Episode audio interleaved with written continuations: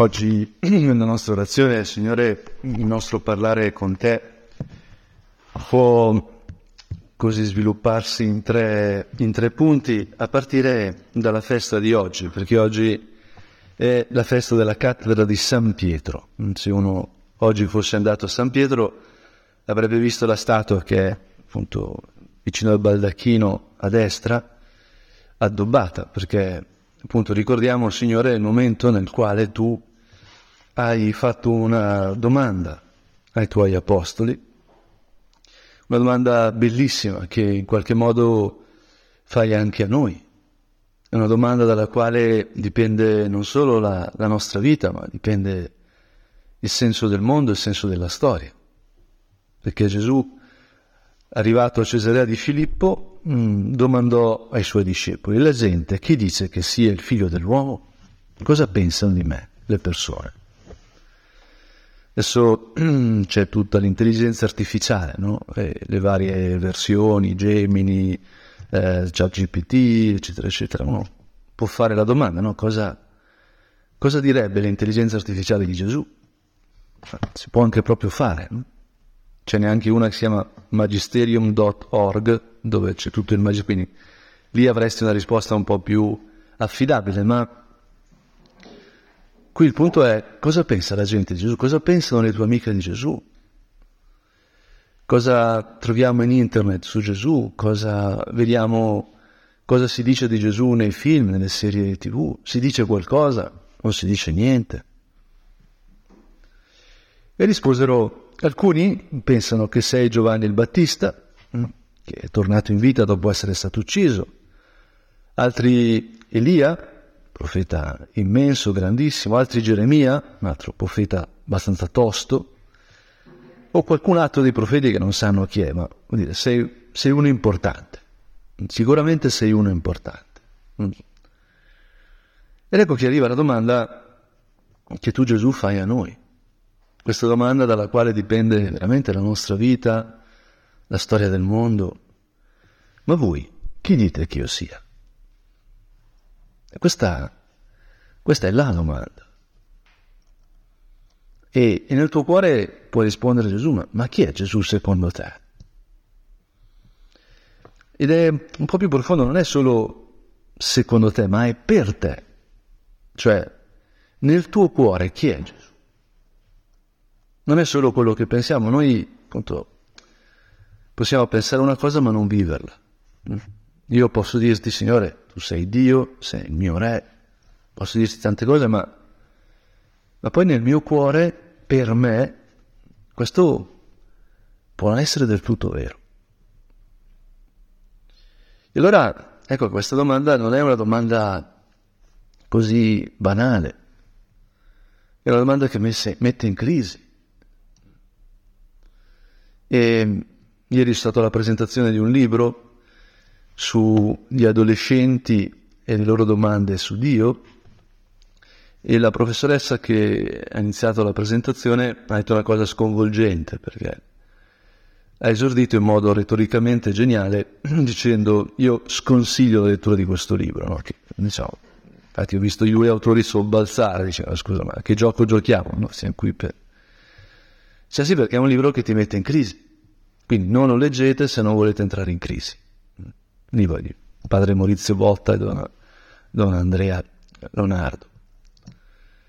Ma ecco, questa è una domanda che mette in crisi. Ma voi, ma tu, chi dici chi sono per te?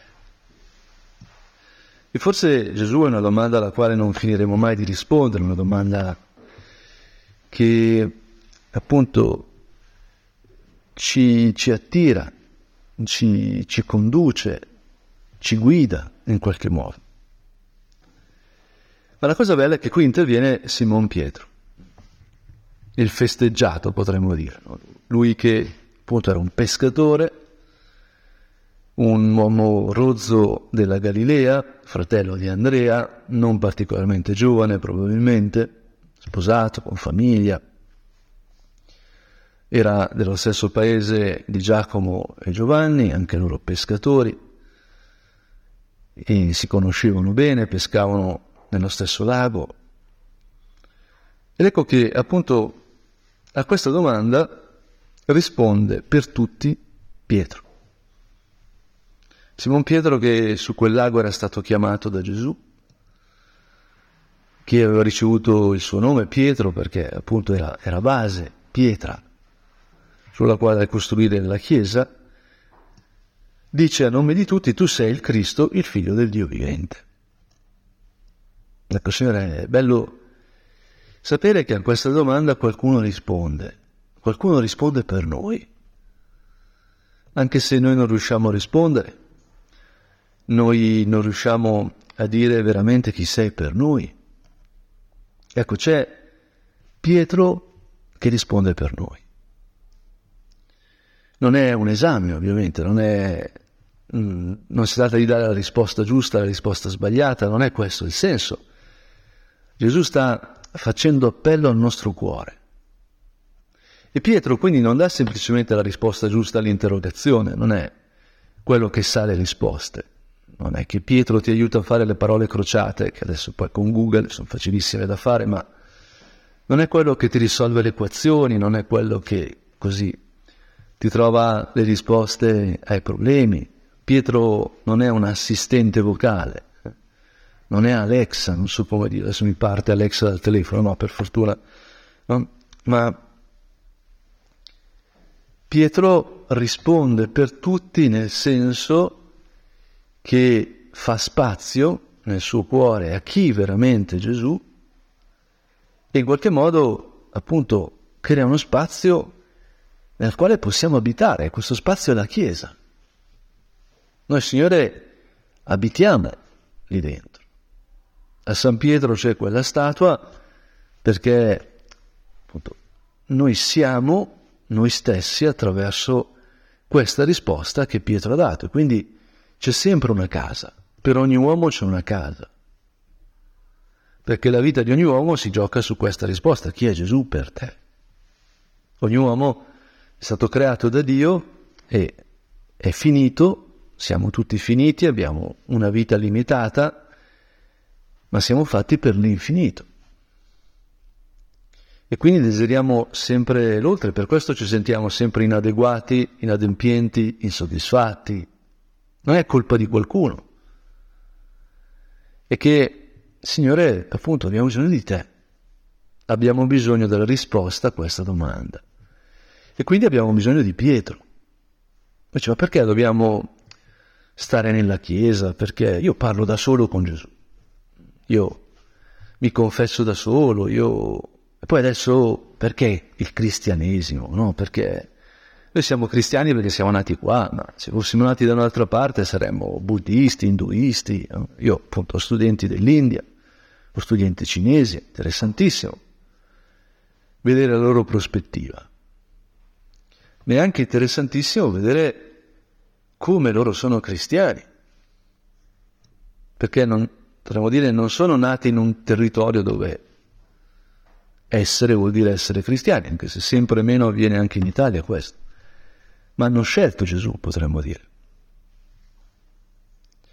E allora ecco, Signore, che appunto ogni uomo desidera l'infinito, quindi anche se non è cristiano, la felicità piena, la sua realizzazione, che a volte avviene solo in cielo, passa da chi sei tu. Gesù. E allora ecco che forse potremmo invidiare anche un po' Pietro, soprattutto per quello che gli dice Gesù immediatamente. Pietro ha risposto, tu sei il Cristo, il figlio del Dio vivente, la tua identità vera è essere figlio del Padre. E Gesù gli dice, beato sei tu Simone, figlio di Giona. È una formula solenne, perché né carne né sangue te l'hanno rivelato, ma il Padre mio che è nei cieli. E io a te dico, tu sei Pietro, e su questa pietra edificherò la mia chiesa, e le potenze degli inferi non prevarranno su di essa. A te darò le chiavi del regno dei cieli, tutto ciò che legherai sulla terra sarà legato nei cieli, tutto ciò che scioglierai sulla terra sarà sciolto nei cieli. Beato sei tu, Pietro.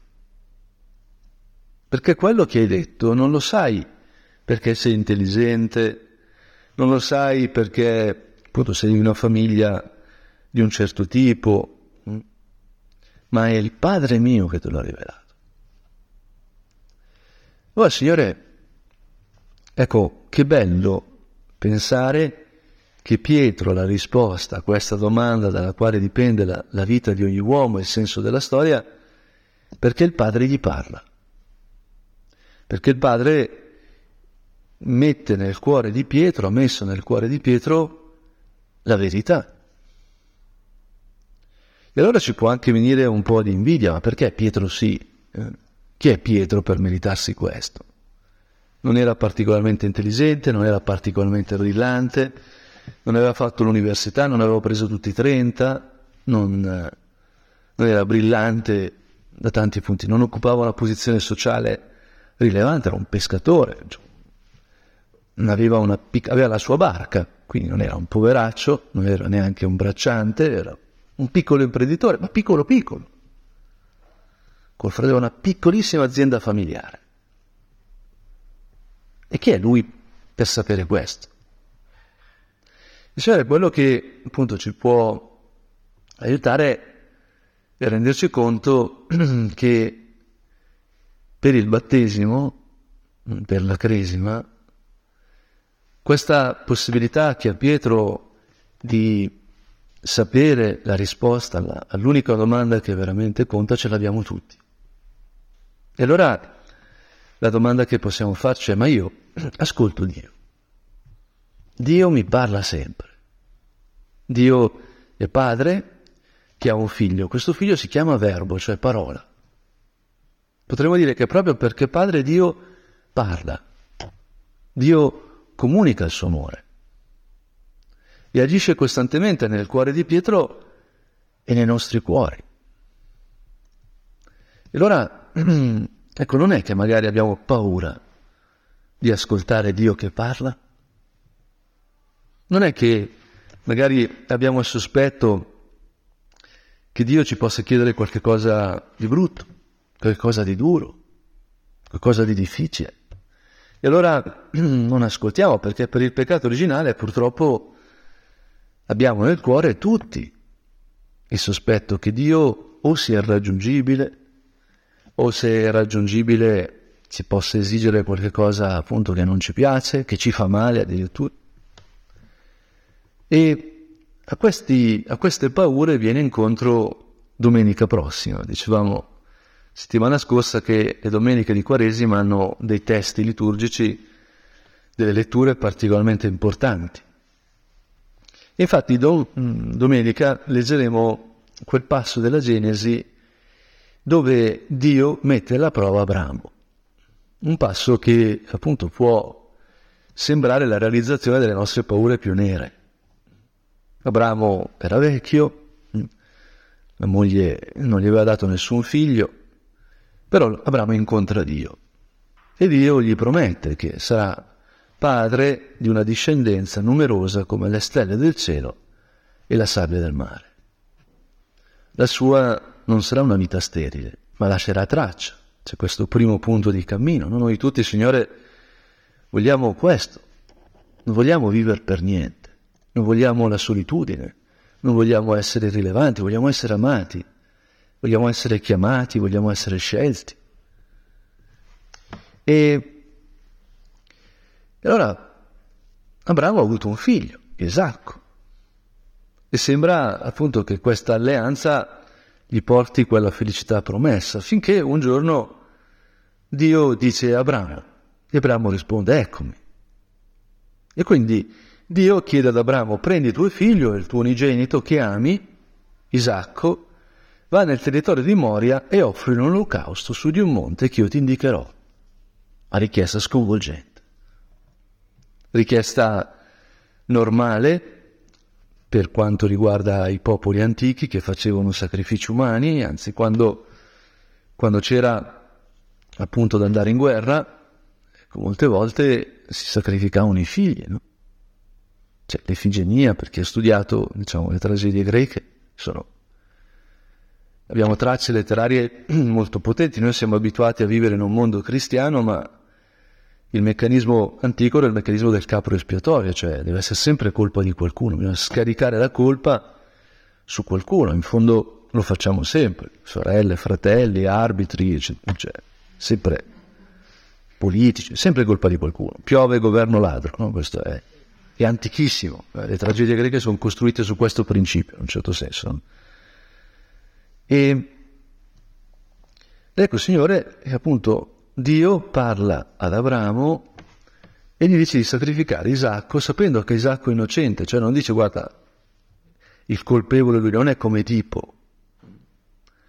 Ecco, se fai fuori Isacco vivrai bene perché Isacco è il portatore del male. No, Isacco è innocente. E di più, il vero punto è che Abramo ama Isacco. Dio sa che Abramo ama Isacco. E gli sta chiedendo, potremmo dire, di ascoltarlo fino in fondo. Infatti Abramo eh, si mette in cammino col figlio, ci sono dei testi bellissimi della tradizione ebraica che commentano il dialogo tra il padre e il figlio. Isacco che chiede, beh andiamo a fare il sacrificio, ma dov'è l'animale per il sacrificio? E Isacco che a poco a poco capisce che lui è, è la vittima. Ed è appunto profondamente commovente, alcuni commentano anche la madre che si dispera. È un dramma. Sembra una tragedia, ma invece è un dramma proprio perché Abramo ascolta Dio. Abramo non sta nelle sue paure, continua a ascoltare Dio anche quando Dio sembra chiedere una cosa che gli fa male. Dio abita la relazione, Abramo abita la relazione con Dio. Abramo abita la parola di Dio. Infatti quando stende la mano col coltello per immolare suo figlio, ecco che la voce di Dio, attraverso l'angelo, lo ferma. Lo chiama, Abramo, Abramo. E Abramo risponde anche adesso, eccomi. E allora gli viene detto non stendere la mano contro il ragazzo, non fagli niente. Ora so che temi Dio e che non mi hai rifiutato tuo figlio, il tuo unigenito. Ecco, questo ascolto, potremmo dire, è costante.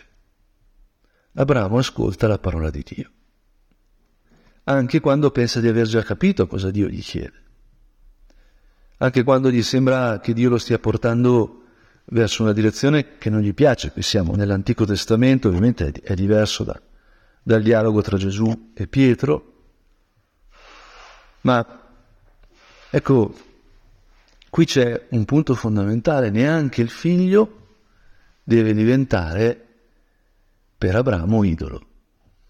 Nulla può stare sopra Dio. Dice, ma che Dio brutto questo, vuole essere il numero uno no, dei nostri pensieri, ma perché Dio è così? Eh? Perché non possiamo mettere un'altra persona prima di lui? Perché Abramo non può mettere Isacco, suo figlio, prima di Dio? Ma che cosa assurda! Invece, Signore, il punto è che senza di te Abramo non può amare Isacco, perché tu sei la vita. Abramo era sterile, tu invece sei fonte di vita. Isacco viene da Dio, come ogni amore viene da Dio. Senza l'ascolto della tua parola, Signore, non, non sappiamo amare.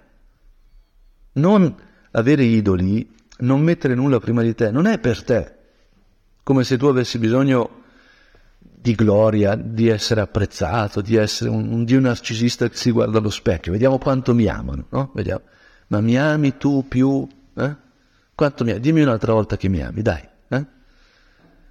Non è una telefonata tra liceali, no? Che si devono confermare, che sono costantemente insicuri del loro amore. Noi abbiamo bisogno di mettere Dio al primo posto per noi, perché solo Lui è sorgente di vita, solo Lui ci può dire un sì più forte della morte, più forte di ogni tradimento, più forte di ogni insuccesso.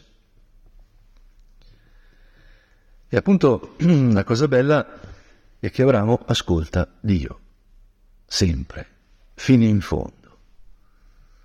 E noi, Signore, ti ascoltiamo, leggiamo la tua parola, dedichiamo qualche momento della giornata per ascoltarti, perché Dio parla sempre nei nostri cuori. Dio si rivolge a noi in ogni situazione, anche quando sembra in silenzio. Dio parla. Le sue parole non sono semplici parole. Dio ci abbraccia.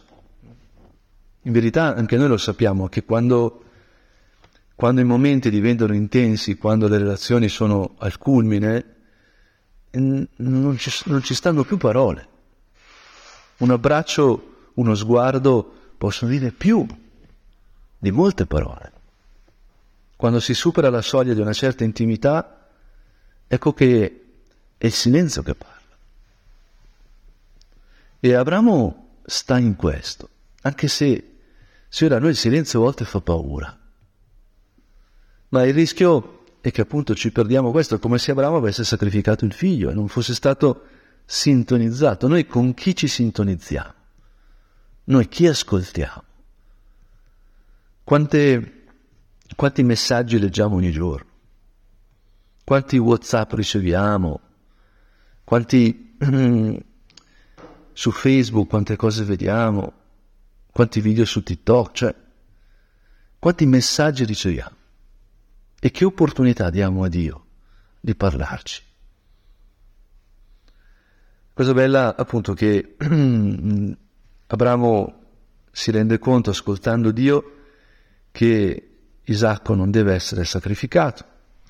E poi ecco che Dio compie un giuramento. Si rivolge ad Abramo e gli dice giuro per me stesso, oracolo del Signore, questa è la mia voce, questa è la mia parola, questo è quello che io dico, perché tu hai fatto questo e non hai risparmiato tuo figlio, il tuo unigenito, io ti colmerò di benedizioni e renderò molto numerosa la tua discendenza, come le stelle del cielo, come la sabbia che è sul lido del mare.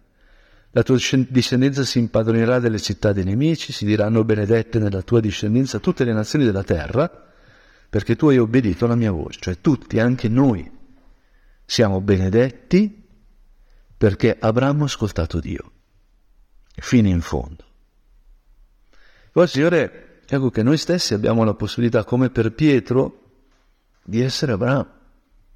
Cioè anche attraverso il nostro ascolto, i nostri amici, le persone attorno a noi, i nostri cari possono essere benedetti.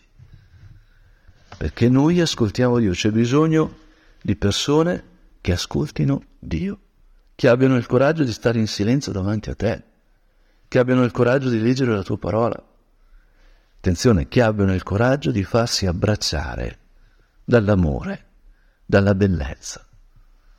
Perché domenica, appunto dopo aver letto questo testo, leggeremo San Paolo che scrive ai Romani e dice, certo, Dio non ha risparmiato suo figlio per noi. Noi ci stiamo preparando la Pasqua. Leggiamo questi testi perché appunto al termine della Quaresima noi ricorderemo con un memoriale, cioè con una forma di memoria che rende presente ciò che si ricorda, non come quando io mi ricordo la, la Nutella, no? mi ricordo la Nutella, la Nutella non è presente, anzi mi viene più fame se penso alla Nutella, ma invece la Pasqua è diverso, cioè è un memoriale liturgico che rende presente ciò che ricordiamo. E quindi rende presente questo amore di Dio per noi che è senza limiti, è infinito, tanto che ci dà suo figlio. E noi questo figlio gliel'abbiamo messo in croce. Questo figlio che Pietro stesso ha scoperto seguendolo, ascoltandolo.